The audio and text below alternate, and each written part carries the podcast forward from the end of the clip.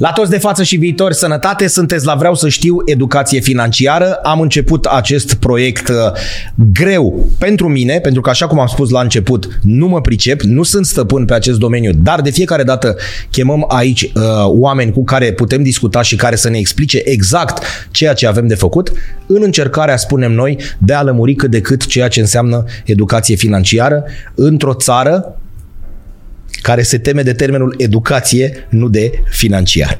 Uh, prietenii noștri de la capex.com sunt alături de noi, uh, alături de ei am pornit în acest drum și sperăm noi măcar un picuț la finalul fiecărui podcast să rămânem cu o informație, cu ceva interesant, cu o statistică, cu un element nou care să ne ajute să dezlușim uh, această sintagmă educație financiară.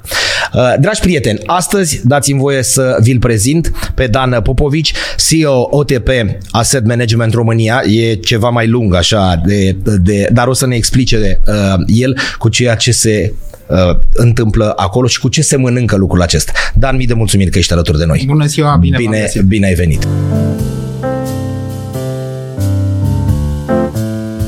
În primul rând, spune-ne, te rugăm, ce se întâmplă aici, ce, cu ce se mănâncă acest lucru. Deci, uh, OTP, da? Asset Management în România. Uh, Ca să înțelegem Industria de asset management sau administrarea de active, putem să o spunem Perfect. Uh, și pe românește, înseamnă industria fondurilor de investiții. Uh, fonduri deschise de investiții în general sunt fondurile în care uh, cetățenii, oamenii normali sau firmele uh, vin și pun uh, pun o parte din economiile lor sau economiile lor, uh, se strâng mai mulți bani uh, la un loc și acești bani uh, creează un fond de investiții. Fondul respectiv, ulterior, este administrat sau de o companie de asset management, așa cum este cea pe care o reprezint eu. Și această companie de asset management face investiții în numele acestor fonduri. Uh, fondurile sunt administrate de către noi. Noi uh, investim în diferite instrumente financiare, acțiuni, obligațiuni, depozite bancare, instrumente financiare derivate, toată paleta de, de instrumente financiare, uh, cu scopul de a crește valoarea acestui fond. Și dacă tu, ca și cetățean, ai investit 100 de lei astăzi, e posibil ca, în funcție de evoluția Uh, prețurilor, uh, acțiunilor, obligațiunilor care sunt în componența sau în portofoliu fondului de investiții, să uh, valoarea aceasta de 100 de lei să crească la 101, 102, 105 în funcție Noi câștigăm de... împreună. Adică uh, și fondul, nu? Fondul este uh, format din investitori. Bun. Uh, care câștigă? Noi, noi suntem administratorii acelui fond uh, un administratorul câștigă un comision de administrare. Perfect. Un comision de administrare care în general este undeva între 1 și 2% din uh, uh, pe an din valoarea din valoare. lui și acest uh, uh, comision acoperă de fapt funcționarea companiei de administrare, a companiei care administrează fondurile respective sau fondul respectiv în care ați investit. Bun, voi bănuiesc că aveți studii și știți exact ce se întâmplă în piața din România, dar rugămintea este la modul cel mai sincer. Lumea are cunoștință că poate investi și în altceva decât în depozitul ăla pe care noi îl punem la șase luni, la un an sau așa mai, și așa mai departe. Nu vorbim de uh, publicul specializat. Vorbim de cei care ne privesc acum. Zice că e cineva la 30 de ani, el cunoaște, are detaliile astea în momentul ăsta în România. Domnule, pot face și am și opțiunea asta? Ce pot să vă spun e că undeva peste 400 de mii de români sunt investitori în fonduri de investiții. Bun. Suntem vreo 16-17 milioane, hai să zicem așa. Uh, Asta înseamnă o e, cifră civilizată, nu? Este o cifră relativ civilizată, în sensul că uh, fondurile de investiții sunt poate cel mai popular și cel mai ușor instrument de a investi. Aici e o discuție mai, uh, mai largă. Uh, despre economisire și despre investiție. Dacă tot vorbim de, de, de educație corect, financiară. Corect. Uh, noi ca și specialiști spunem așa, orice persoană ar trebui să înceapă să economisească uh, din momentul în care intră în câmpul muncii. Deci în momentul în care te-ai angajat prima dată, tu ar trebui să începi să spui problema să economisești. Iartă-mă doar o secundă, nu vorbim despre pușculiță, despre sorcovă și așa mai departe. E devreme, să spunem, nu? Adică e prea devreme la 6-7 ani sau se poate de atunci? Uh, la modul ideal, da, ar trebui ca să reușim să ne învățăm copiii să economisească. În ideea Bun. de a nu te duci în fie că uh, ai primit de la bunici 50 uh, de lei, să te duci imediat să-ți cumperi bomboane, uh, să încerci să îți convingi copilul să își păstreze o parte din bani, să mai primească și alți bani de la bunici altă dată, mai se duce cu Sorcova, mai face ceva, în ideea de a strânge o sumă de bani să-și cumpere o jucărie cu care se va juca mai mult. Corect. Ăștia sunt primii pași de educație financiară până la urmă din, de la vârste fragede. Corect. Dar acum vorbeam de cei de tineri, de Bun. tinerii care încep Bun. să încep să lucreze, să, să muncească. Lucreze. Bun. Ar trebui să își creeze, în primul și în primul rând, ar trebui să-și creeze un fond de urgență. Fondul de urgență înseamnă undeva între 3 și 6 salarii lunare, care poate să stea în bancă, într-un depozit bancar sau în, uh, într-un cont de economii și care uh, sunt bani pe care îi folosești. Dacă îți pierzi jobul, te dă afară. Se poate întâmpla. E un lucru neplăcut, dar se poate întâmpla. Trebuie să ai undeva între 3 și 6 luni posibilitatea să nu muncești și să-ți cauți înapoi un loc de muncă pe care nu-l găsești, a doua, zi, găsești a doua după zi. ce ți-ai pierdut jobul tău exact. de zi cu zi. Asta este fondul de urgență. Bun. Și asta este economisire. 3, între 3 și 6 salarii. Exact ca să supraviețuie, să spunem Teoretic, așa. Teoretic, uh, cu cât ești mai tânăr, cu atât uh, fondul ar trebui să fie mai mic, adică poate să fie de 3 salarii, pentru că în general când ești tânăr îți găsești relativ ușor pe, pe muncă. Bun. Dacă ai ajuns la o, o vârstă mai, mai înaintată, ar trebui ca acest fond să fie mai mare, pentru că bănuiesc că poziția de pe care o, țin, pe care o țintești uh, e una mai, mai ridicată și atunci îți trebuie mai mult timp până când vei găsi un nou job. Corect. Uh, tot fondul de urgență poate fi folosit la cheltuieli neprevăzute. Se întâmplă ceva, o intervenție chirurgicală, o problemă de sănătate. Uh, în România, din păcate, trebuie să ai niște bani pe care să îi accesezi rapid și cu acești bani să poți să finanțezi acea problemă. Sau orice altă problemă pe care îți apare o cheltuială semnificativă uh, care trebuie să o, să o faci pe, pe termen scurt. Corect. Deci ăsta ar fi primul pas. Deci de când ne-am angajat, în primul rând și în primul rând ar trebui să avem acest fond de urgență. Când am ajuns la, să zicem, maxim șase salarii puse deoparte, deja nu ar mai trebui să mai ne gândim în termen de economisire ar, începe, ar trebui să începem să ne gândim în termen de investiție. Pentru că ar trebui să ne gândim ca banii să producă alți bani. Hm. Uh, iar e foarte important de spus că, în general, produsele clasice de economisire, depozitul bancar, uh, conturile de economii, chiar de cele mai multe ori, chiar și titlurile de stat, ele au un uh, randament real negativ. Aici e o, o noțiune foarte importantă și pe care mai puțină lume o, o cunoaște. Dar cel mai bun exemplu este acum. Ni se par că dobânzile au crescut foarte mult. Dobânzile în România acum, față de anul trecut, sunt foarte ridicate. Deci se plătesc dobânzi la depozite de 8%. Au crescut. E wow. Inflația este 16. Randamentul real este de minus, minus 8%. 8%. Asta înseamnă, de fapt, că puterea mea de cumpărare a banilor pe care am economisit scade cu diferențialul dintre cât e inflația și cât este... Uh... Dar pe mine nu mă interesează cât e inflația, mă bucură faptul că a crescut dobânda. Eu cu asta trăiesc. Pentru, strict pentru fondul de urgență... Strict mă bucur treaba asta, dar uit. N-am ce să fac.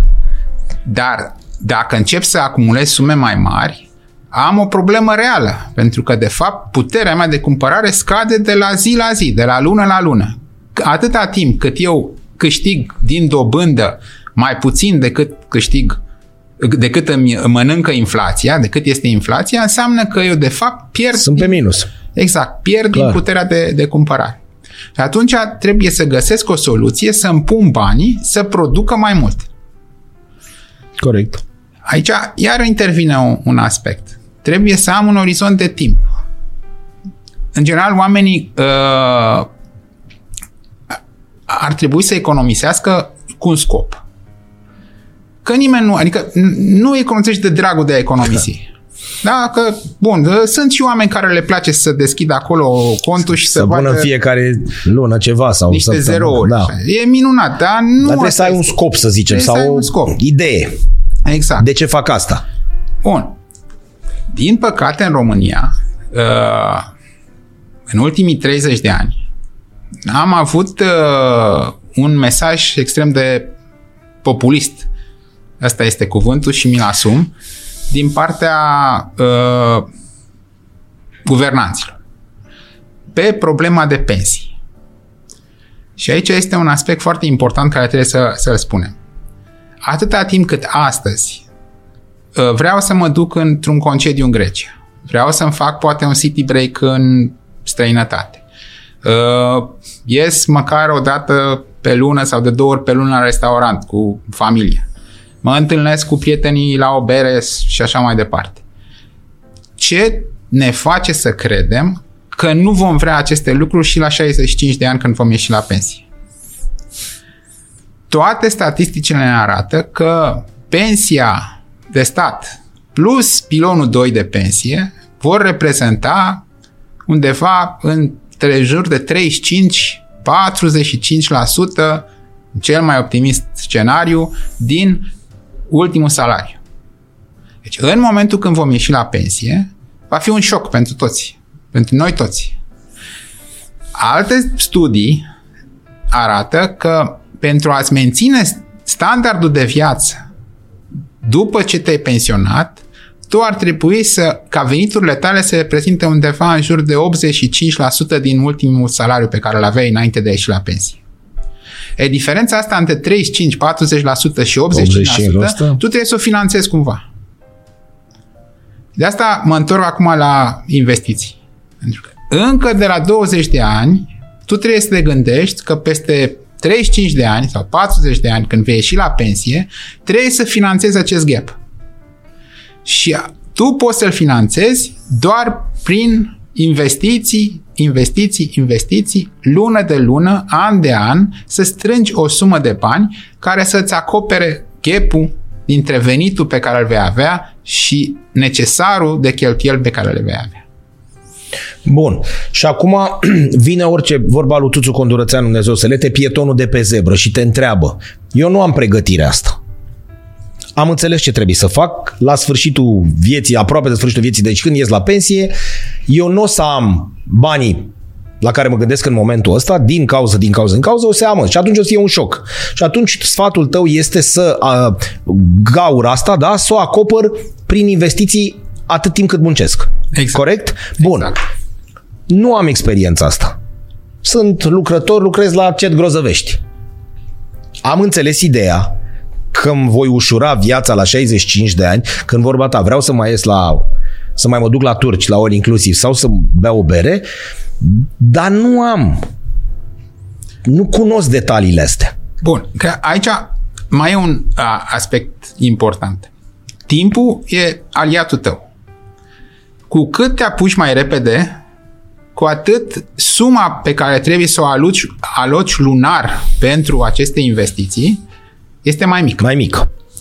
Uh, eu tot timpul am spus așa, că undeva la 100, 200 de lei, 300 de lei, 500 de lei, în funcție de salariul fiecăruia, până la urmă fiecare om trebuie să se gândească care este suma de bani care nu mi afectează standardul de viață. Acum să fim serioși, că 100 de lei sau 200 de lei sau 500 de lei, în plus sau în minus, nu ne afectează standardul de viață. Sunt poate, nu știu, niște cafele și niște țigări care le fumăm mai puțin. E, da, suma asta investită lunar, lună de lună, poate să adună aducă, acolo undeva. Da, dar aici funcționează, uh, se spune că uh, Einstein ar fi spus, nu, nu, e demo, nu sunt sigur, dar asta e legenda, uh, că uh, dobânda compusă este a opta minune a lumii. uh, pentru că încep să, la un moment dat, încep ca banii să producă alți bani. Uh, pentru că tu, de fapt, fiecare leu pe care l-ai pus, el crește și acea creștere produce alte creștere și alte creștere și alte creștere. De aceea e foarte important să ne apucăm foarte devreme, să avem orizontul de timp lung și după aia să ne gândim, ok, ce ne învață istoria? Istoria ne-a învățat că poate singurul instrument care uh, pe perioade lungi de timp a bătut inflația sunt acțiunile. Și aici e și o explicație. Ne uităm cu toții și vedem că cresc prețurile. Prețurile respective cresc pentru că în spate sunt niște companii care ridică prețul la produsul lor. Acele companii, ridicând prețul, au profituri mai mari. Și atunci, automat, și prețul acelor companii mai devreme sau mai târziu vor crește. Asta este ideea, că acțiunile sunt cele care pot să ne ajute în a ne apăra economiile, a ne apăra investițiile, de fapt, uh, de efectul inflației. Și mai e încă un aspect foarte important. Nu trebuie să câștigi fiecare bătălie. Important este să câștigi război. Sunt ani în care acțiunile merg în jos, cum e anul ăsta, 2022, un an prost pentru acțiuni. Dar dacă ne uităm pe termen lung, pe termen de 5, 7, 10 ani, am să vedem că randamentele aduse de investițiile în acțiuni sunt clar mai mari decât a fost rata inflației în aceeași perioadă. Și o investiție în acțiuni poate să îți aducă un randament astfel încât să-ți protejezi banii de, de inflație. Perfect, dar noi avem gândirea asta, vorbesc noi în ADN-ul nostru, în ADN-ul românului. Avem gândirea asta că, domnule, în primul rând trebuie să-mi asigur bătrânețea, da, după ce ies la pensie, și uh, știm că uh, am putea uh, pune deoparte acești bani cu ușurință, pentru că românul întotdeauna, din ce mamă, din ce să punem deoparte? Bun, tu ai venit și ai spus că nu ești din uh, confort dacă pui 100, 200, 500, da?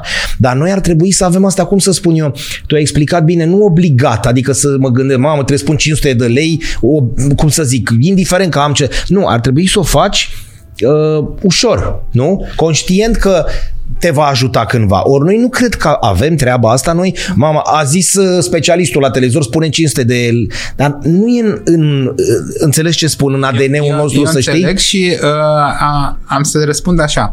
Uh, dacă uh, sunt câteva zicale cerebre aici.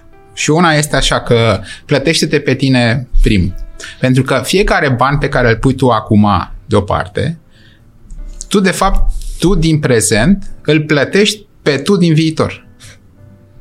Că ești aceeași persoană, doar că ai altă vârstă. Acum ai 25-30 de ani și tu dai niște bani acum pentru tine de 65. Te plătești pe tine prim. A, la, iartă-mă, la alte uh, uh, populații, la alte, în alte țări, există cultura asta pentru că noi, 45 de ani, n-am putut să gândim așa până 90. Da? Nu puteai gândi. Și ok, o să spui că exista cecul și mai... Uh, puneam banii să ne luăm o mașină. 70.000 de, de lei sau cât era. Da? Asta era Everestul nostru, era maximum. Da? A venit Revoluția, contează să ai o astfel de cultură în spate sau nu contează? Adică, domnule, eu mă gândesc pentru mine. Nu mă interesează ce a făcut mama, tata și două generații în spate, pentru că eu gândesc pentru mine. Am 25 de ani și asta e viața mea de acum încolo. Contează că venim cu un bagaj mititel, cu o cultură financiară precară. În mod evident să contează. Dar, pe de altă parte, trebuie să începem de noi un... trebuie să încercăm să evoluăm. Corect. Societatea trebuie să evolueze. Noi, ca oameni, evoluăm în continuu. Noi de acum nu mai suntem ca cum eram în anii 90. Da, înțeleg ce spui. Nici nu, nu comandam uh, online mâncare acum trei ani de zile, ci găteau da. soțiile, mamele, bunicile și așa mai departe. A venit pandemia, au înflorit, a înflorit comerțul ăsta on, online cu mâncare, să zicem, a dispărut pandemia sau, Doamne, ăștia să fie dispărut, dar el a rămas în picioare. Exact. Uh... Nu făceam treaba asta până. Românul nu cumpăra până acum Iar 5 strict, ani ciorbă de pe net. În mod evident. Uh, iar strict legat de, de ce discutam, există și instrumente care te pot ajuta. Uh, și în cazul uh, băncii pentru care lucrez și în cazul celor mai multe bănci din, din România, există un fel de robot de economii. De fapt, este o chestie foarte simplă, o debitare directă. Tu stabilești că în ce dată primesc salariu. Pe întâi ale lunii primesc salariu. Bun, atunci pe data de întâi seara sau pe 2 dimineața, vine un roboțel. Eu, eu îi spun așa, eu vreau să economisesc 200 de lei. Ia 200 de lei vreau să-i pun într-un fond de investiții. Atunci vine un roboțel seara, îți ia aia 200 de lei, tu n-ai apucat să-i cheltui și ți-i pus direct în, uh, în fondul respectiv. Lună de lună, lună de lună, lună de lună. Tu, de fapt, aia 200 de lei ca și cum nu i-ai fi avut. Dar, în timp, se strânge o sumă care începe să crească și crește și datorită faptului că îți vin cei 200 de lei, dar în primul rând crește datorită faptului că crește valoarea uh, unității de fond. Și uite așa, vei descoperi peste 20, peste 25, peste 30 de ani că vei avea o sumă foarte mare, sute de mii de lei, zeci de mii de euro, din cei 200 de lei pe care i-ai pus lună de lună, pe care aproape că nici nu i-ai simțit. E un proces pe care îl înțelegem greu. La asta cu exemplu cu mâncarea e clar. Mi-e foame, comande pe net, vine. Și dacă n-am făcut-o până acum o lună, o fac de azi încolo și uite, mi-a plăcut că vine la cu ciorba acasă. Procesul ăsta de care vorbești, e greu de înțeles pentru noi, pentru români?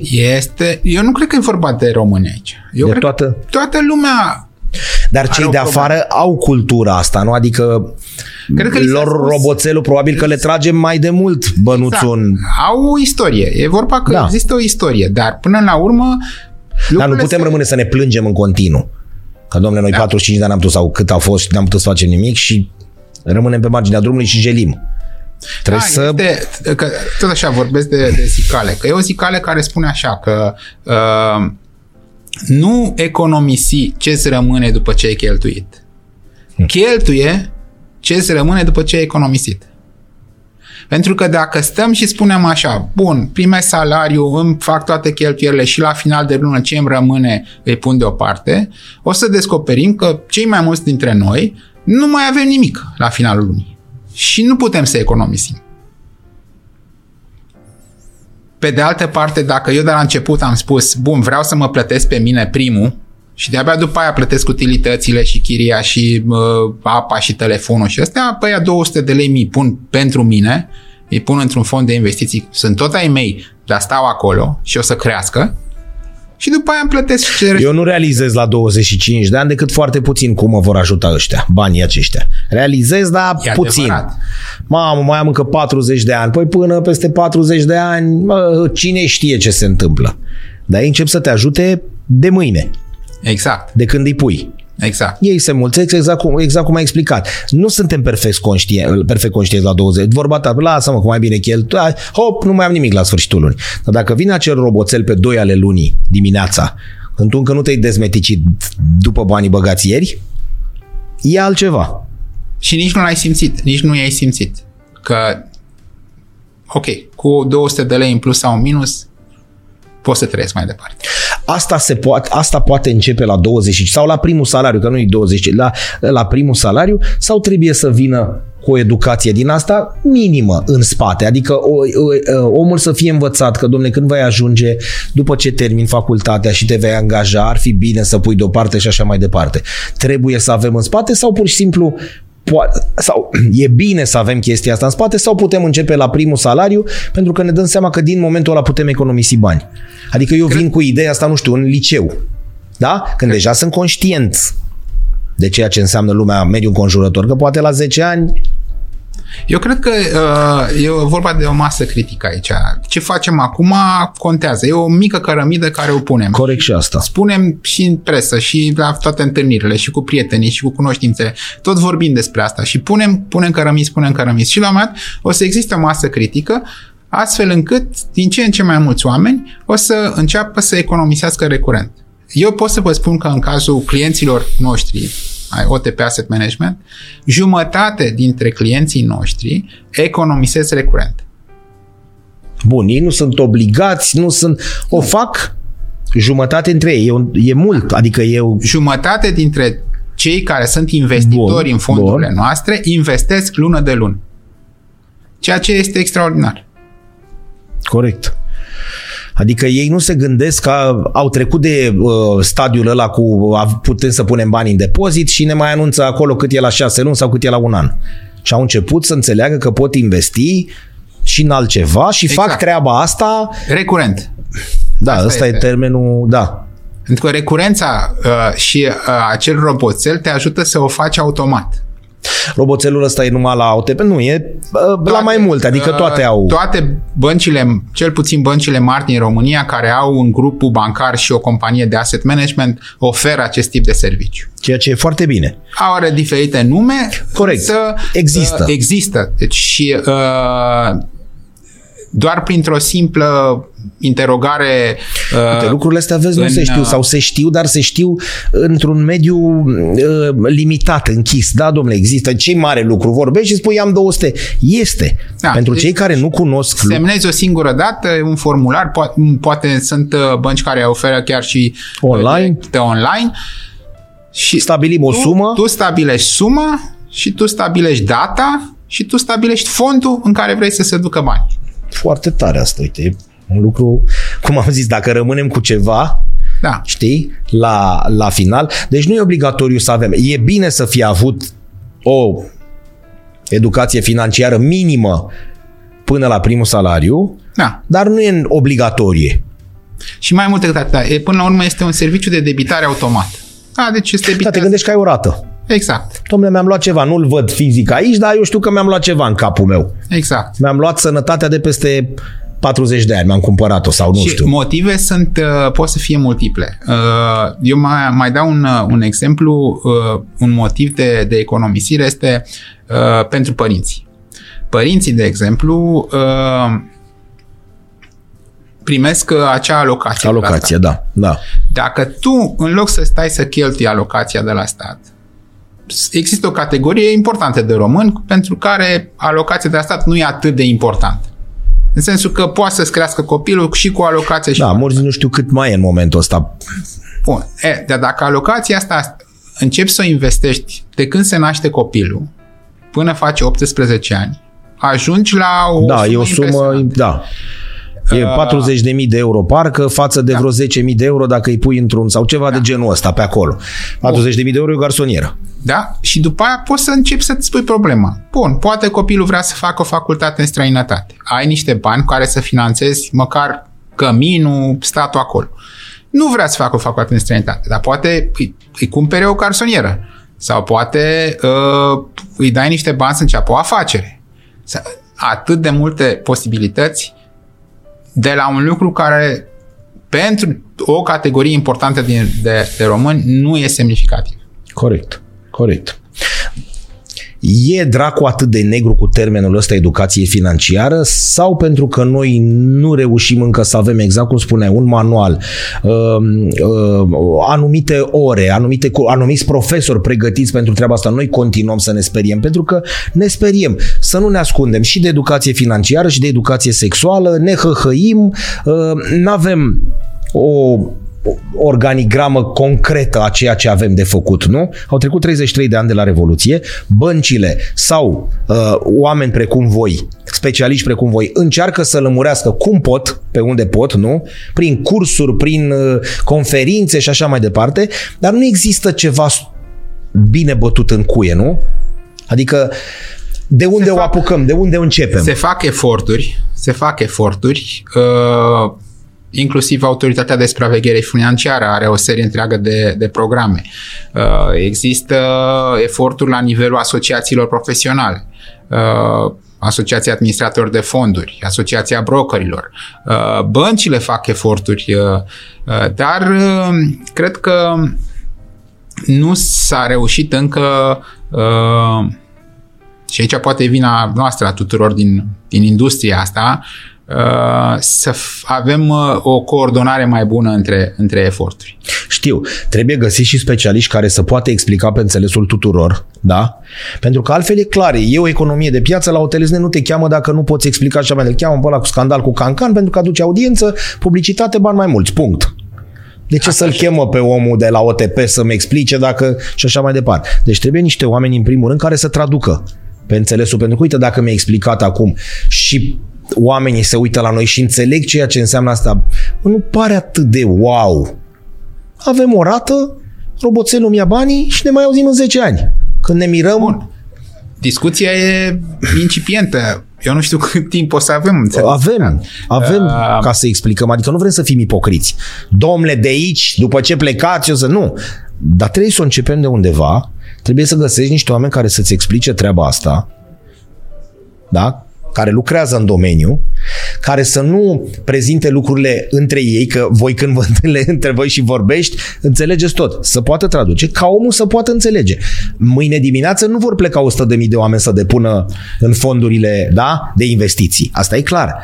Dar vor rămâne cu ceva. 5 de aici, 5 de la într-un ziar, 5 de la o conferință pe care o susții tu peste două luni. Sunt 15 inși în plus, care au înțeles treaba asta. Asta așa este. E greu, e clar că e greu. Dan, când intră, profe- când intră medicul în, în, la 14-15 ani în sala de clasă și vorbește de educație sexuală, tot chicotez și hăhăie.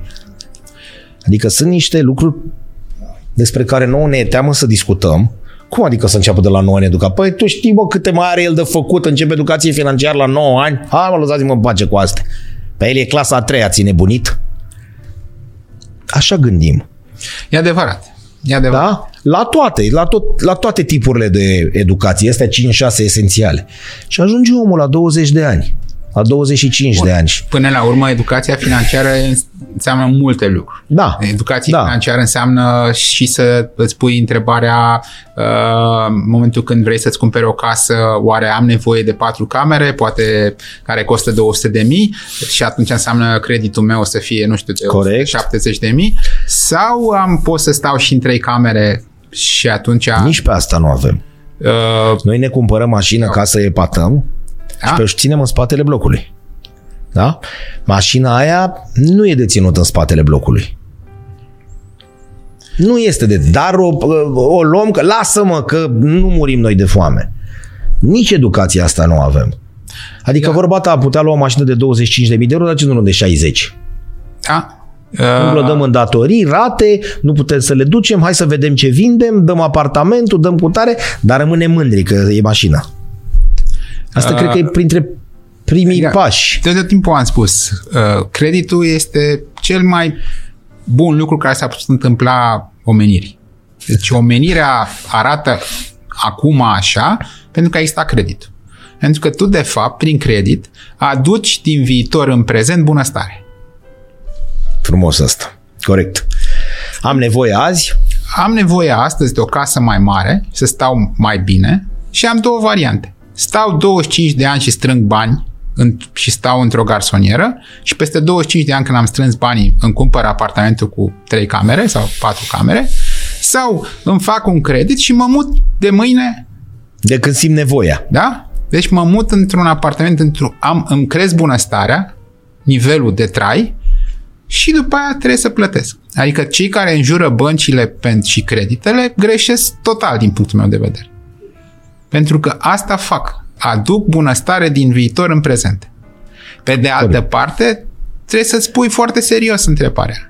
Îmi permit, pot, mă hazardez de a-mi lua un credit în condițiile în care poate n-am nevoie de patru camere, am nevoie doar de trei. Și de ce facem nevoie. asta? Că e o explicație undeva din mândrie, orgoliu, vrem să arătăm că suntem mai tari decât vecinii sau pentru că ar trebui să fie o explicație, să fie ceva simplu. A, de atât am nevoie, e aia vorba ta, dacă vorbim de, de expresii, ne întindem cât de ține plapuma. Exact.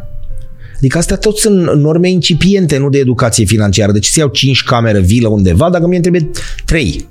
Păi las că poate o să întrebească 4 sau 5 sau... De ce să fac asta? Adică eu știu sigur Ține că... de natura umană. Dan, noi știm sigur, vorbim de mine sau de tine. Da. În general, oamenii ar trebui să cunoască, eu și familia mea putem să ne întindem atât. Asta înseamnă mașina asta, casa asta și școala asta pentru copilul meu. Nu pot să mă duc mai sus. Dar noi nu avem treaba asta. Da, dar încă o dată, nu cred că ține neapărat de noi strict ca genetic sau cum se spune de poporul român. Uh, sunt probleme legate de faptul că nu avem o istorie pe, pe Da, asta clar pentru că ei puneau banii la bancă în 1750, nu știu englezii, sau exact. 1800. Noi Primele eram... bani sunt la 1600, au apărut în Lombardia, dar încă o dată. Contează asta. Contează, categoric da? contează. Tu mai aveai 200 și ceva de ani ca să devii stat independent. Da. 300 aproape. Contează. Da, dăm deoparte asta pentru că ai spus, ne, ne povesteai tu la început că normativele Uniunii Europene sau așa, trebuie să ne ducă să fim acolo în bloc starturi, să avem aceeași șansă. Ei vin da. cu un bagaj de 400 de ani. E adevărat. Italienii. Și noi trebuie noi avem 33. Să furăm startul într-un fel. Și din punctul meu de vedere, uh, chiar dacă nu pare, uh, România s-a dezvoltat în ultimii 30 de ani foarte mult. Uh, dar în continuare mai avem foarte mult de... Ne povesteai că legislația este ok în momentul ăsta. Da, legislația... Da? Și că ne apără de tot ceea ce înseamnă, adică nu există, da, nu mai există un FNI, Doamne ferește, nu mai există nu, un... Nu. Uh, acolo au fost niște fraude, uh, Bun. nu exista legislație. Mi s-a povestit că nu exista o bancă. Nu exista o bancă custode. Da, bun. Dar, Aia, dar încă se mai trage, am înțeles. Mai... Uh, ce să investim, mă? Că am mai investit noi la FNI. Bun. E posibil, uh, e posibil ca undeva în mentalul colectiv să fi rămas uh, niște urme. Perfect. Pe de altă parte, eu cred că avem generații întregi de, de oameni care acum au ajuns la 35-40 de ani uh, și care aproape că nu mai știu nimic despre, despre Bun. FNI. Corect. Uh, asta apropo de ca o observație personală, uh, în România povestea asta cu economisitul și cu investitul uh, apare după 35 de ani. Deci uitându-mă la statisticile pe clienții noștri Bun. și avem suficient de mulți clienți ca să zicem noi că există pe șantion reprezentativ, uh, ponderea clienților până în 35 de ani este extrem de mică. Ceea ce nu e bine, nu? Uh, adică dacă ne gândim că ar trebui să începi munca la 22-25 de ani, da. tu ai vreo 10, 10 ani, ani care se cam pierd. pierd. Uh, și mai mult decât atâta, se pare că uh, ideea de a începe să ai economii și să ai investiții uh, apare după apariția primului copil. Uh, deci în momentul când apare și copilul, dintr-o dată poate are loc o maturizare. Da, asta e clar. Și uh, dintr-o dată uh, oamenii își pun problema, ok, trebuie să încep să, să economisesc și să văd ce se întâmplă cu, cu mine și cu familia mea. Dar tot dintr-o percepție greșită, pentru că cred că știi la fel de bine ca și mine. Când ești doar tu și soția, tovarășa de viață, cum zic eu, lasă-mă că ne descurcăm și cu o pizza și cu un suc. Da? Da. În momentul în care apare copilul, apare și treaba asta. Ori noi ar trebui să ne gândim încă de la început, până să apară. Adică copilul nu e o condiție ca noi să ne apucăm să economisim. Tu ai explicat corect, apărând la 35 de ani, să zicem că asta e media în ziua de astăzi să apară copilul în România, din păcate din cauza condițiilor sociale, plus sau minus, atunci începem să economisim, să investim și așa mai departe. Dar până atunci n-am făcut-o. Nu, n-am. Pentru că am gândit tot timpul că ne descurcăm doar noi doi. Pot, da, da? Ca, uh, încă o dată, aici trebuie să vină mesaje. Mesaje din partea noastră, informații, Bun, fapte. voi sunteți niște entități particulare, nu sunteți statul român. Categoric. Bun. Ce ar trebui să facă statul? Adică nu venim noi acum, dați-vă deoparte să vă arătăm noi cum se face. Statul român da. ar trebui uh, să și reprezentanții statului da. ar trebui să vină cinstit în fața cetățenilor României să le spună așa, noi vă vom da o pensie care va reprezenta maxim 35% din ce câștigai tu înainte să ieși la pensie. Uite, alt lucru pe care îl aflăm azi și pe care nu știam.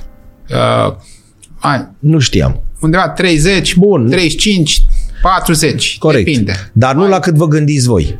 În mod clar, cu acești bani nu vei mai face excursiile în Turcia, în Grecia sau la Viena. Dacă vrei să faci aceste excursii, ar trebui să te preocupi și tu. Atât de mare va fi șocul, adică nu încercăm să speriem, Doamne, dar atât de mare va fi șocul la Da. prima pensie. Nu, nu sunt... Uh, Nu, dar trebuie să fim realiști. Nu tragem acum încercăm să... Și șoc, șoc, șoc. Iată ce ne spune Dan Popovici că nu. Nu, nu. e realitatea. Sunt cifre, adică nu Corect. există... Nici nu mă gândesc că ar de șoc. Este, Da, știi, nu zic un cancanistic. Da, e un fapt. Bun. Este un fapt. Statul român nu vine să spună asta. Uh, da, din păcate nu, Nu am spune asta și văzut. Noi nu suntem specialiști, nu știm. Dacă n-am fi purtat această discuție, nici eu astăzi la ora 4 nu știam de treaba asta. Și încă o dată trebuie să înțelegem că indiferent de ce salariu, adică tu poți să ai un salariu Da, da, da. foarte ridicat în momentul de față, tot E o medie, o procentual, procentual. Da, deci procentual vei fi tot acolo. Adică e, și până la urmă, dacă tu câștigai, nu știu, 15.000 de lei net, uh, și pretențiile tale sunt mai ridicate și atunci automat șocul va fi la fel și pentru tine. Adică și Da. da. cel care câștigă salariul mediu pe economie și cel care câștigă de 5 ori salariul mediu pe economie tre- are aceeași problemă. Corect. Și trebuie să-și o rezolve și în mod evident că uh, nu mai economisești 200 de lei, trebuie să îți pui problema să economisești mai mult. Dacă câștigi mai mult, trebuie să economisești mai mult. Dacă câștigi mai puțin, economisești mai puțin. Corect. Nu suntem atot știuitori și nu venim noi să dăm, uh, dar am, am discutat și am convenit că au trecut, adică nu am convenit, că e clar că au trecut 33 de ani, deci e a treia parte dintr-un secol. Da. Da? Sistemul de învățământ românesc care nu comentăm, bubele lui și nu, repet, nu suntem noi speciali, nu suntem de la Ministerul Educației. Dar ca să introduci o astfel de materie, că vorbim aici de o materie, adică nu o oră săptămânală făcută de un profesor care mai predă și alte materii da? Trebuie cineva care să le capteze în primul rând atenția, pentru că asta e cel mai important în ziua de azi la un copil de 14 ani, să rămână cu ceva, da? Trebuie ca statul român nu că o să schimbe programe și asta, dar să inventeze materia asta, nu? Uh, acum Adică, adică, nu, uh, nu știu exact care este situația. În acest dar am moment, la, înțeles la că clasa 8 în clasa 8 da, se există, studiază. E un termen finut, se studiază, e aruncată uh, această educație financiară în cadrul unei materii uh, și are o oră, o oră și un picuț uh, în care se folosesc niște termeni pe care eu nu aș putea să înțeleg dacă tu mi-i spune la prima vedere acum piața de tip oligopol, cerere, ofertă și așa mai departe. N-ai, n-ai putea, cred că nici cel mai mare specialist din lume să capteze atenția unui copil la 14 ani la prima întâlnire uh, discutând despre o cerere, ofertă și piață de tip uh, și așa mai departe. Adică asta e realitatea. Nu vorbim Statul ar trebui să facă un picuț mai mult dacă ar vrea, n-are interes. Nu știu dacă sunt aici să comentez ce Nu, nu, nu, nu, nu da, Statul, adică uh, Eu pot să spun doar că ar, ar trebui făcut mai mult și cu toții ar trebui să facem mai mult și să transmitem niște mesaje uh, foarte clare. părinții n-au de unde să ne învețe până la un anumit moment. Amândoi muncitori vin acasă, în afară de faptul, mamă, mai econom... e maximum de sfat pe care poate să ni-l dea, nu? Mamă, economisește sau nu cumpăra exact cum spuneai, nu-ți cumpăra bomboanele alea, hai că poate ți iei o jucărie. E maximum pe care poate să-l facă Uh, Da. uh, Și atunci dar ar trebui e- ca statul să, sau uh, la școală sau undeva trebuie. Uh, Când am vorbit noi la telefon și am mai dat exemplul ăsta, Marius Nicolae, fotbalistul, mi-a spus că a fost, e în uh, Federația Română de Fotbal, chiar dacă am mai dat exemplul ăsta, cred că o să repet de 100 de ori că este, a spus că a fost la Arsenal Londra, o instituție, adică nu vorbim numai de fotbal aici, e un colos Arsenal și acolo copiii încep la 9 ani, 9 ani, să uh, asculte și să aibă cursuri de educație financiară o oră pe săptămână, că au totuși 9 ani. Explicația a fost puteți deveni sau nu fotbalist sau vorba ta aici au și mai multe nevoie de treaba asta, dar în viață aveți nevoie de acest de această educație financiară. 9 ani, Dan. 9. Noi la 9 ani nu știam să dăm drumul la aragaz. Mâncam hrana rece. Da? Așa Ei, este. ei la 9 ani, ok, nu ar avea ei acum noțiuni uriașe și nu, dis- nu discută de piața de tip oligopol, probabil. Dar uite că în alte țări se întâmplă lucruri. La noi, la 14 ani, da, iarăși vorba ta, nu comparăm că nu suntem noi de la minister, sau da, hai să facem o diferență. La 9 ani învață de educație financiară o oră pe săptămână, la 14 ani în România se încearcă timid și atunci ajungem la 35 de ani, de care spuneai tu, oh, n-ar fi bine mă, să economisim și noi ceva. Da, dar noi am pierdut Da, și uh, de fapt... Niște ani buni. Uh, aici discuția este, uh, este lungă, că uh, în România uh, există o categorie de, de oameni care spun, domnule, eu economisesc uh, prin real estate. Adică au suficient de mulți bani, au strâns niște bani, le-au pus deoparte și la un moment dat se duc și cumpără o garsonieră sau un apartament și aia este, aia acolo sunt uh, economiile. Uh, închiriază? Și o închiriază.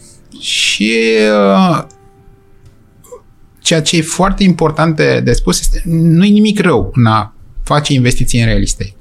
Dar trebuie, pe de altă parte, să înțeleagă că piața de real estate este uh, o piață nelichidă. Este o, iar un, un termen nou introdus în educația financiară. E vorba de lichiditate.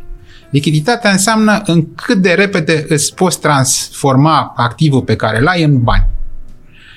Uh, și ar da un exemplu. Dacă, Doamne ferește, ai o nevoie de bani pentru o intervenție chirurgicală, ai o nenorocire, nu știu, se întâmplă, trebuie să, să există, e viață.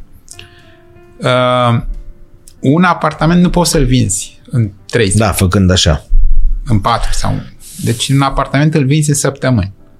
Ori tu ai nevoie de bani, poi mine. Uh, să zicem că un apartament valorează 100.000 de euro și tu ai nevoie doar de 20.000. Tu nu poți să vinzi bucătăria sau una din camere. Tu trebuie să-l vinzi tot. Și atunci de asta este foarte important ca să ai o diversificare a averii. Averea ta nu trebuie să constea numai în active imobiliare. Averea ta trebuie să constea în primul rând în, din active financiare. Iar activele financiare sunt acțiuni, obligațiuni, fonduri de investiții, fonduri de pensii. Astea păi cine mă învață pe mine, Dan, toate astea? Acum, noi.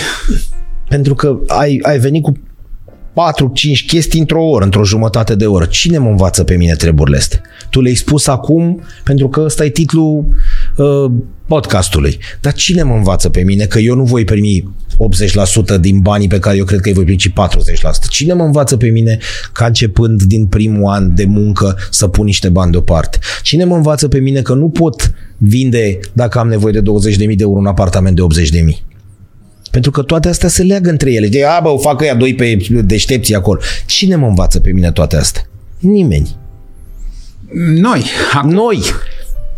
Noi, da, poate că ar fi fost mult mai simplu ca cineva să, nu știu, e clar că nu școala și nu sistemul de învățământ, dar undeva, știi, să ne fi cineva. Băncile vin și țin uh, cursuri, prelegeri și așa mai departe. Uh, sunt singulare, sunt uh, unele la trei luni, că nu e obiectul de activitate al băncii să vină să țină cursuri. Da? Ajută cât pot. Da. Da? Bine, noi nu avem educație rutieră și vine nenea polițistul și vorbește. Yeah. Da, adică ar Noi trebui... Am avut educație sanitară și s-a văzut în primele zile ale pandemiei când ne învățam să ne spălăm pe mâini. Da. Da, de două ori. Wow! Păi noi ne spălam o dată pe zi. Acum ne spălăm de două, trei ori la o singură spălare. Da, ai perfectă dreptate. Nici nu putem să ne plângem la nesfârșit de treaba asta, dar e clar că avem niște lipsuri mari în educația de orice tip în România. Da, pe de altă parte... Asta ne afectează, că de exemplu, iartă-mă, dacă ne spălăm pe mâini de două ori, poate s-au mai dus microbii, dar treaba că eu îmi cumpăr apartament de 100.000 de euro, eu putând să susțin doar 60.000, mă afectează toată viața. Asta sau așa. o mare parte din viață. Asta cu spălatul pe mâini, Doamne ferește, cel mult ia un microb. Sau nu știu, dau un exemplu, facem noi scenarii. Da? Dar acolo, dacă îmi cumpăr așa și aia, mă îndatorez 30 de ani. Pentru că poate dacă cineva m-ar fi învățat, nu știu cine, doamne, doamne, albanilor de sus, nu știu cine, glumim acum, ar fi fost mult mai simplu. Și celelalte țări care au treaba asta, lor li se pare mult mai... Domne, ne cumpărăm doar o viluță pe pământ, nu trebuie cu etaj. Iar românul, pentru că n-a fost învățat, sau nu știu dacă nu putem să dăm vina nici pe, pe român, dar exact cum spui tu, vin și mă arunc la un credit uriaș și plătesc toată viața. Pentru că n-am da. avut treaba asta. Uh, nu, aici uh, să-mi explice cineva sau... Părerea personală este că uh, vorbim și de o serie de frustrări acumulate în anii comunismului uh, care au fost refulate. Noi avem cunoș- cu- cunoștință, știm ce se întâmplă în țările din fostul bloc comunist, adică acolo se investește în fonduri, se, oamenii țin la saltea sau a, se știu lucrurile Depinde astea? De la, de la țară la țară. Uh, De exemplu, în uh, piața din Ungaria este Perfect. mult mai, uh, mai dezvoltată decât uh, piața din, uh, din România. La o N-am populație acum- mult mai mică, da. Uh, n-am Nu, ca acum idee în cifrele, sine. Dar uh, în, în undeva de două, trei ori mai multe active sub administrare față de, de România. Pe de altă parte, piața din Bulgaria este mult mai j- mică și e, din punctul meu de vedere nedezvoltată față de... Deci cam cum se prezintă societatea în general, așa se prezintă, e o oglindă. Uh, da. Așa Până se la urmă, prezintă și...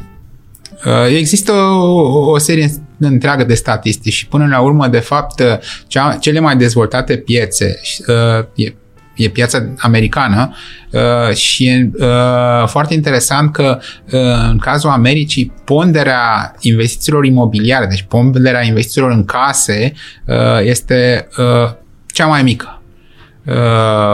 Uh, și ponderea cea mai mare a averii americanilor e în active financiare. De ce în asta investesc? Da. Uh, Aici, în Europa, uh, tot la fel, există o pondere foarte uh, ridicată uh, a activelor financiare, dar diferă de la țară la țară. De exemplu, Olanda are, uh, olandezii au cei mai mulți bani investiți în fondurile de pensii. Uh, pentru că se pare că așa a fost cultura acolo și, de fapt, uh, tot vestul Europei are active financiare multe, mari, ridicate, pondere mare în, în uh, Fondurile de pensii. și ceea ce este uh, până la urmă important este atunci când te duci, de exemplu, uh, am fost acum câțiva ani în, uh, în Tenerife, în februarie. Și am fost uh, efectiv uh, marcat de media de vârstă a oamenilor care erau acolo. Deci uh, era undeva la 70 Da, de știu ani. ce vrei să spui, seniori care pleacă Seniori. în excursii. Dar își permit senior care Vezi că e este- exact invers ca la noi, Dan. Că la noi la 65 de ani ce problemele. Nu-ți mai ajung bani, ești pensionar. Ei la 65 de ani închid Exact. pe baza a ceea ce Au au acumulat. acumulat în 40 de ani, Exact. 40, Exact. Și încep și vezi firar să fie cum ne lovește tot educația asta, pentru că ei au avut din spate ceva. Hai să ne imaginăm câți pensionari din România uh, se mută patru luni pe an uh, în Spania la soare Da. ca după aia să se întoarcă în... Uh, Cred că râd acum dacă se uită la noi, o să zică da, glumim. da, acolo trebuie, spre, spre aia trebuie să tindem. Da, dar nu Spre cred asta că ne trebuie să- ajută nici societatea. Și poate că în, nu în următorii 10 ani, dar poate în următorii 20, 25, 30 de ani, acolo ar trebui să, să ajungem. Și atunci spre, spre asta trebuie să tindem. Dar tot așa, sincer, voi simțiți că în momentul în care încercați să vorbiți despre treaba asta, pe înțelesul tuturor, nu că sunteți luați în derâdere, poate termenul prea dur, dacă lumea nu e interesată sau e inter- este interesată. Adică voi, Unii oameni sunt interesați. voi trebuie să alții vorbiți maselor, clar, Categoric. ca, ca oamenii să înțeleagă. Așa cum ai convins pe mine, eu la rândul meu spun, uite, am vorbit astăzi cu cineva care așa, se duce vorba și așa mai departe. Oamenii sunt interesați de treaba asta sau este la, da mă, hai, las că mai vedem noi cu... Până la urmă, fondurile așa voastre cum și cu- spuneam, sunt 400.000 de investitori în România. Ei cum vin? Voi aveți cunoștință despre treaba asta? Cum au ajuns ei la voi? Uh, Adică până cum la au urmă, aflat? de voi? Canalele de distribuție canalele de distribuție sunt canalele bancare. Bun, clar, da. Uh, și în mod clar, uh, până la urmă, clientul intră în contact cu aceste informații prin colegii noștri din, uh, din rețelele bancare. Bun. Există oameni care uh, au avut un fond de investiții mic al lor, adică trebuie să fii neapărat bogat ca oamenii să înțeleagă. Trebuie să ai mulți bani ca să poți să vii Nu, să... asta este un mit care trebuie demonstrat. Păi ei au bani, mă, normal că vin să investească la voi, că au de unde? Suma minimă este undeva între 50 și maxim 100, și, uh, maxim 100 de lei. Deci suma minimă ca să poți să fii Stai, stai un pic, investitor. aici v-ai pierdut pe mine. Deci cu 100 de lei poți să devii investitor? Da. Cu 100 de ron? Cu 100 de ron. Al cu mic. 50. Bun, hai să zicem cu 100 ca să fiu investitor băricel de, de, cu 100 de lei poți să fii investitor. Almit, pe Da? care lumea nu-l cunoaște. Deci nu ai nevoie de sume mari. De asta spun că și ce, care e frumusețea la fonduri? Dacă vrei să fii investitor direct pe bursă, tu vrei să-ți faci un portofoliu măcar de 10 companii ca să ai portofoliu diversificat. Că asta iar e o poveste, că cu vânzătorul de ochelari și de umbrele. Da? Când e soare, vinde ochelari, când plouă, vinde umbrele. Are un business diversificat. Tot la fel și portofoliu de acțiuni. Trebuie să ai diversificat. Ai și Petrom, că crește prețul la petrol, nu știu, mai ai și DG, mai ai și MetLife, acum le spun pe toate. Da, da, da, nu, nu, nu, nu, nu, e Da, normal. tocmai, să Ca ai să un înțelegem, din, Da. din domenii diferite de Exact. activitate. Din domenii diferite de De-a pus să numai în petrom și de la de faliment sau întâmplă ceva, să duc toate, să prețul scumpește. acțiunilor e mai mare sau mai mic. Și atunci, ca să îți faci un portofoliu pe bursă, trebuie să vii cu o sumă mai mare de bani. În momentul când ai cumpărat cu 100 de lei o unitate de fond, tu ți-ai cumpărat un portofoliu diversificat, format din peste 20 de companii, cu 100 de lei. Pentru că fondul Corect. e investit în 20 de companii, sau în 22, sau în 25 de companii. Deci nu trebuie să vin cu 300.000 de euro. Exact. Deci cu 100 Că așa, de lei... așa știi, alt, uite, altă chestie, vezi care a fost, nu știu cine a băgat-o în capul poporului român, dar așa este. Ce mi investesc eu în fond de investiții? Păi investesc ea care au bani.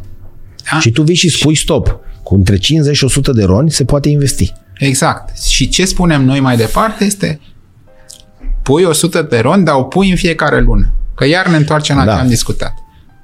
În fiecare lună vii și pui câte 100 de ron, câte 100 de ron și se strâng. Și tu, de fapt, cu 100 de lei investești în economia României. Pentru că un fond de investiții, de exemplu, de acțiuni românești, acoperă în momentul de față o plajă întinsă din economia României. Persoana la care eu mă duc la bancă, pe bulevard la mine pe uverturi, ca să nu vorbim scenarii, să, cu lucruri Da. Concrete, poate să-mi explice treaba asta? Nu, nume, nu contează numele băncii sau eu, la noi e Wall În Street, mod pe, la, normal. e Wall Street pe uverturi, știi? În, Sau? în mod normal, poate să ofere informații. are timp să-mi explice treaba asta sau ea este acolo la uh, operațiuni bancare și trebuie, pentru că înțelegi ce vreau să spun. Se duce omul, se uită la Ar noi, unul, trebui să aibă. unul singur dacă s-a uitat acum și a văzut asta, deci ar trebui să aibă. Ar trebui să aibă. Pasul Acum, următor este... Depinde de la persoană la persoană. Corect. Pasul următor este să-ți caut un broker sau ceva? Nu ai nevoie de niciun broker. Pentru a investi într-un fond de investiții, nu ai nevoie de niciun broker. Dacă vrei să investești direct în acțiuni, Da. crezi tu că, Simt eu că nu știu, acțiunea Petrom sau Apple sau Da. Microsoft e foarte bună și o să performeze Bun. foarte bine, atunci ai nevoie de un de broker. un broker. și te duci la o casă de brokeraj și îți deschizi un cont. Bine, acum toți au platforme, totul se face pe internet, ai alimentat contul cu bani și începi și cumperi. Noi suntem aliniați la lumea bună, civilizată? În momentul ăsta, nu, nu punct de pentru o comparație. Din punct de vedere a legislației, 100%. Nu avem nicio lacună, nu avem, deci e la fel peste tot. Suntem aliniați la legislația europeană, se aplică prevederile MIFID, care înseamnă protecția investitorului. Bun. Exclus cazuri uh, FNI, Totul este... Și așa mai departe. E foarte important de spus ca în momentul în care te duci la un broker, trebuie să verifici dacă acel broker este autorizat de autoritatea de asta supraveghere clar. financiară. Asta clar, pentru că Dacă nu este autorizat, ar fi bine să nu Bun, faci dar noi pași mai găsim departe. acești brokeri autorizați, Exact. totul este legal, există o legislație care uh, e aliniată la normativele Uniunii Europene, deci d- de aici nu avem de ce să ne mai plângem, că știi că tot timpul ne, noi nu avem Da. aia, nu avem aia. Bun. Ideea este ca noi să schimbăm mentalul că există și altceva în afară de depozitul la șase luni sau la un an sau la cât este. Bun, uh, iar discuția e lungă. Uh, Un alt aspect, acum noi o să tot dăm așa, hinturi sau nu știu cum să spun, că până la urmă Da. uh, Da, un alt e- aspect e o- e o foarte, discuție de foarte două ore. important este legat de profilul de risc. Uh, pentru că orice investiție înseamnă până la urmă mișcări în sus sau în jos a prețului. Și este posibilitatea ca tu să vezi că ai pierdere. Eu am, da, am dat 100 de lei și mâine unitatea mea de fond sau acțiunea pe care am cumpărat nu mai, cost, nu mai valorează 100, valorează doar 95 sau 97. Sau... E, atunci, uh, ori contează foarte mult orizontul tău de timp, pentru că tu dacă ai un orizont de timp de 10, 15, 20 de ani, nu are importanță dacă acum în următoarele 3 luni tu ești pe minus sau pe plus, pentru că prețul va se va duce în sus. Dar în, mai, în afară de asta contează și profilul tău de risc. Pentru că sunt oameni care nu poate să reziste la fluctuațiile pieței. Deci oricât de lung are orizontul de timp, nu îl ține stomacul. Îl trec transpirațiile. Și atunci el trebuie să-și găsească acel activ, acel instrument în care poate să investească și care să aibă o volatilitate mai mică, adică un potențial de mișcări în sus, da. în jos a prețului să fie mai Dar mic. tot de o educație e vorba și aici, pentru că tu când pleci, vorba lui Divertis, din startul începutului, nu pleci cu ideea că vei câștiga tot timpul și că nimic nu ți se va întâmpla și totul va fi numai în sus, nu? Asta, adică... asta trebuie să înțeleagă, uh, pentru că, din păcate, sunt foarte mulți clienți care uh, atunci când piața se duce în sus și arăți creșteri și uh, totul e frumos, uh, oamenii declară că au orizont de timp de 20 de ani și că au un apetit de risc ridicat și la prima scădere Hop. se apucă și vând. Și de fapt marchează pierderea. Uh, pe bursă e, e uh, o, o zicală, că tot vorbim de zicale așa, uh, dacă la Black Friday toată lumea se înghesuie să cumpere, pe bursă, în momentul când scade prețul unei acțiuni, foarte mult se înghesuie să vândă. În loc să te duci să cumperi ca de Black Friday, pentru că tu cumperi un business bun, da? Cumperi o acțiune Apple. Avem încredere în Apple, da? Da ne plac telefoanele, credem că o să existe și peste 10 ani. Și cu toate astea ne apucăm să vindem acțiunile Apple pentru că a început să scadă prețul. În loc să te duci să te bucuri. Păi de ce ne lovim? De educație. Da? Nu? Sau de niște termeni de...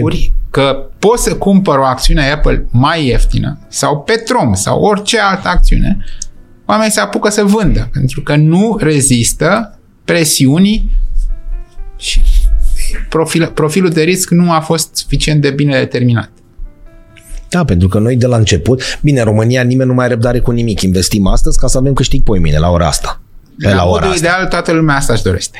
Din păcate. În orice domeniu, uite-te de la fotbal când investește un patron așa, aia, până la orice, într-o fabrică, păi n-am mers, domnule, și am închis-o. Păi de când ați închis-o? Doi ani jumate. Da. Da? Și omul azi, domnule, nu părea că scârție și așa mai departe în, în orice, inclusiv în asta cu câți bani bagazi și când poți să scoți mai repede. Și dobândă și așa mai departe. Dar toate astea pe care le cred că au fost cel puțin 10. Da? Pornind de la, la începutul uh, podcastului când spuneai că uh, e 8% dobânda și 16% inflația și ajungând până aici, noi nu avem datele astea. Noi nu le avem. Nu, nu ni le explică nimeni, nu însemnând uh, publicului larg, nu le explică nimeni și vine cineva și spune treaba asta, wow, mamă, câte a zis. Pentru că noi nu le știm pe asta. Bine, noi suntem învățați să intrăm pe internet să vedem de ce boală suferim până să mergem la medic, nu? Ne consultăm pe Google, facem consultația și ne pricepem la orice, dar cu astea nu te joci cu lucruri, cu lucruri dintre astea. Asta este iar un, uh, un lucru care țin să-l spun de fiecare dată. Uh, există uh, termenul, se utilizează joc la bursă. Da. Este cea mai mare greșeală care se poate face să spui joc la bursă. Joc la bursă, mă jucat pe Bitcoin. Ne mai jucăm mă cu Bitcoinul ăla și cu... Bun, hai să vorbim de da, bursă. bursă. Da, Bun. mă joc la bursă sau joc Primul la... rând că nu e joc. Deci la bursă nu te joci. E o treabă cât se poate de serioasă. Deci noi suntem investitori pe bursă, asta fac meseria asta, o fac de 20 de ani. Eu nu m-am jucat niciodată la bursă. Și de unde a apărut? Unii dintre din, uh, din mentalul colectiv, mei, de unde? Uh, pentru că senzația este că e uh, grad de, există grad de noroc. Nu e vorba de noroc. Un fel de pariu. Da, pariu. Nu este pariu, nu este noroc. E muncă, e informație. E o știință, adică e o... E, uh, până la urmă, o, fiecare investiție care o face un manager de portofoliu are în spate zeci de ore de studiat uh, compania, rezultatele financiare, întâlnire cu managementul, discuții cu managementul. Nu e o joacă. Înțelegi uh, totul. totul are în spate foarte multă muncă. E total greșit să spui, mă duc să joc la bursă. Nu, da, dacă uh, cumperi așa, dai cu banul și ăsta, atunci poți să spui că joci la bursă. Dar dacă vrei cu adevărat să fii investitor, trebuie să ai un plan, uh, trebuie să înțelegi compania, trebuie să înțelegi ceea ce face și de-abia după ce înțelegi toate lucrurile astea, de-abia atunci faci o investiție. Chiar apropo că ai zis că uh, la începuturile tale și că ai 20 de ani, la, tu cum ai început? Absolvent de Politehnică? Absolvent de Politehnică. Ai profesat? Uh, pe nu, parte de... N-am nu. apucat. Dar ce ai da. terminat sau în ce ești? Uh, TCM. Bun. Tehnologia construcțiilor de, de mașini. mașini. Însă am avut o oportunitate să mă angajez uh, la o casă de brokeraj, imediat după ce terminasem armata, la câteva zile după ce am terminat armata, și uh, am, am mers pe, pe drumul Știai cu ce se mănâncă așa ceva? Uh, sincer, atunci, cred că ce văzusem în filme. Deci nu, nu știam mare lucru. Dar uh, mi-a plăcut și uite că au trecut 20 de ani și tot. Deci din poli ai trecut și pe lase. Da, am făcut și un master la... Dar spune că partea asta de matematică sau partea asta de organizare te-a ajutat. Da, m-a, m-a ajutat și spuneam că m-a ajutat în primul rând la modul de a gândi și a încercat să ai o gândire structurată. Asta m-a ajutat cel mai mult. Bun. Cei care vin să nu să se angajeze la tine, să spună, ei sub aripa ta, să spunem, da? Crești ceva, e ca în da. sport, da? da? Bătrânii uh, vestiarului uh, iau sub aripa. Vin să se angajeze la așa ceva, înțeleg despre ce este vorba?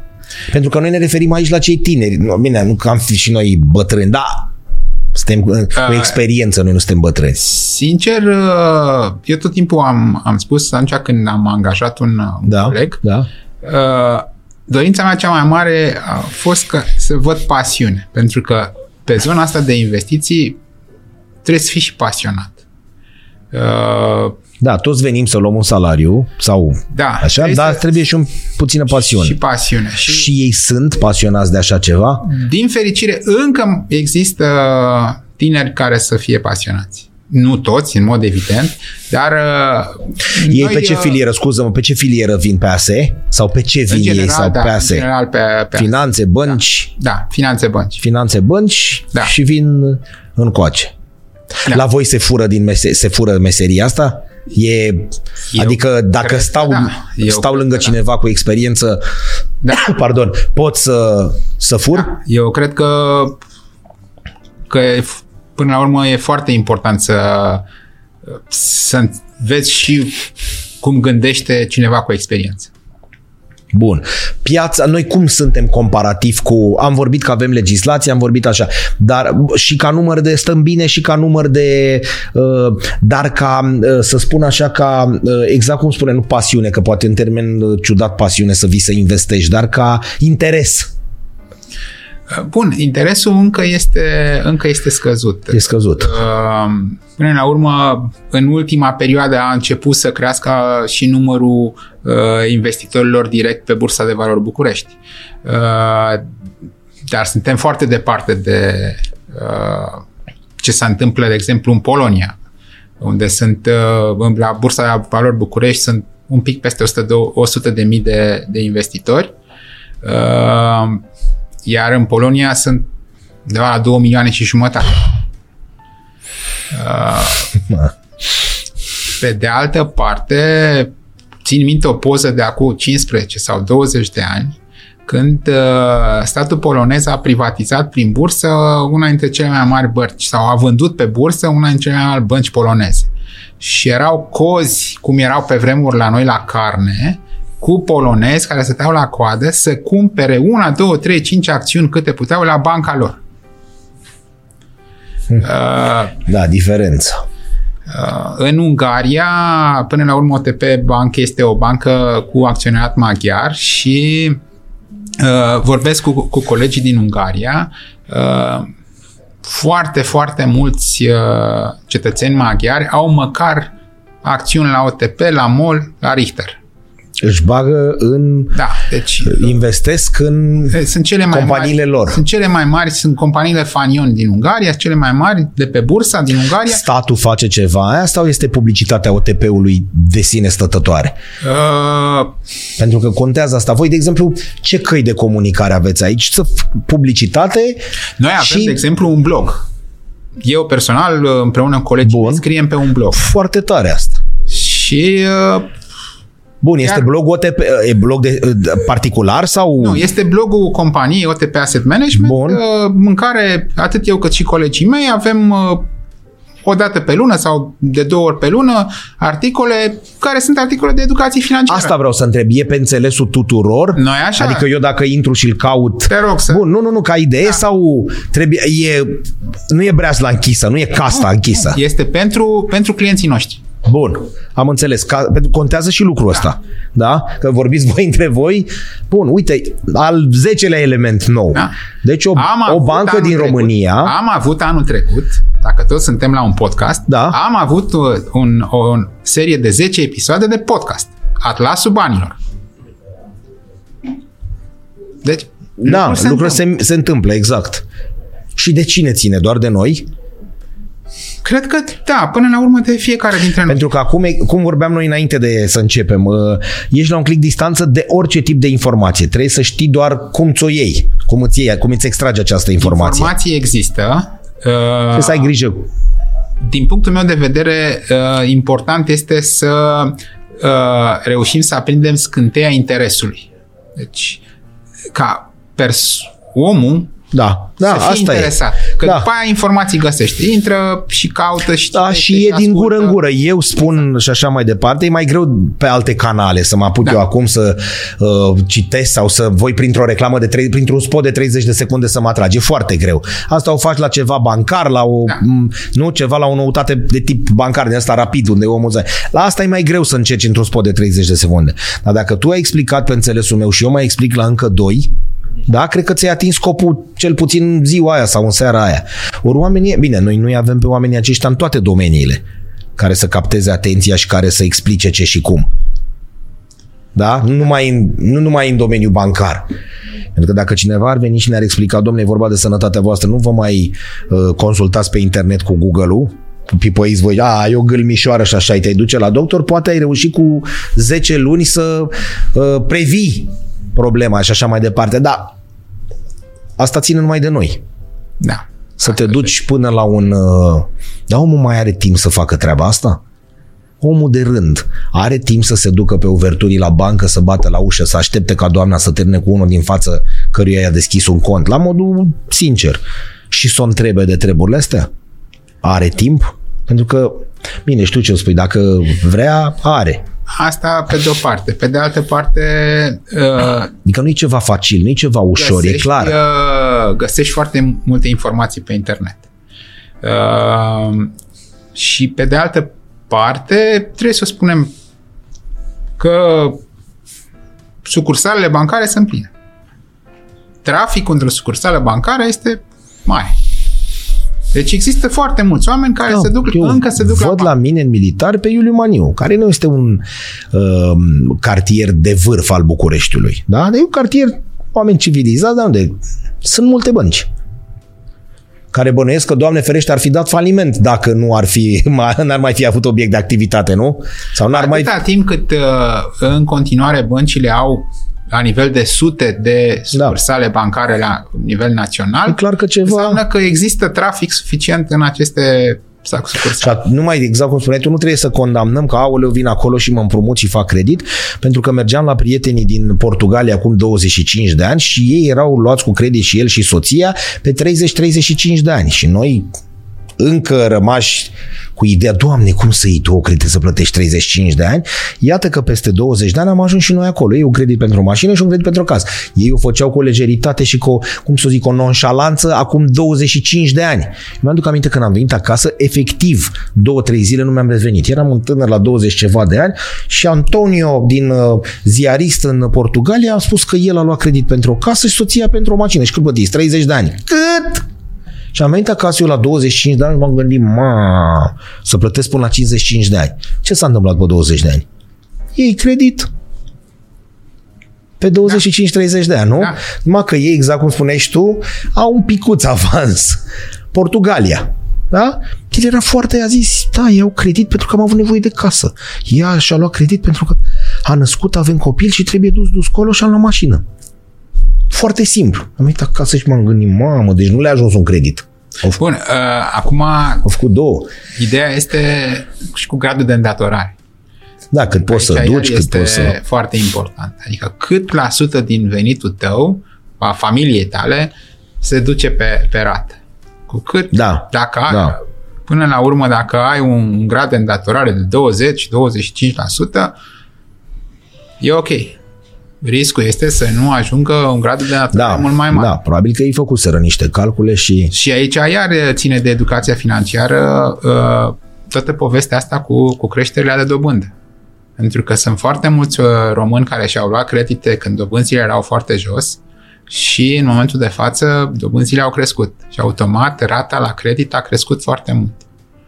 Și asta e important ca oamenii să înțeleagă că atunci când își iau un credit, să nu se ducă la un gradul maxim de îndatorare uh, pe care și-l permit cu dobânda de 2%.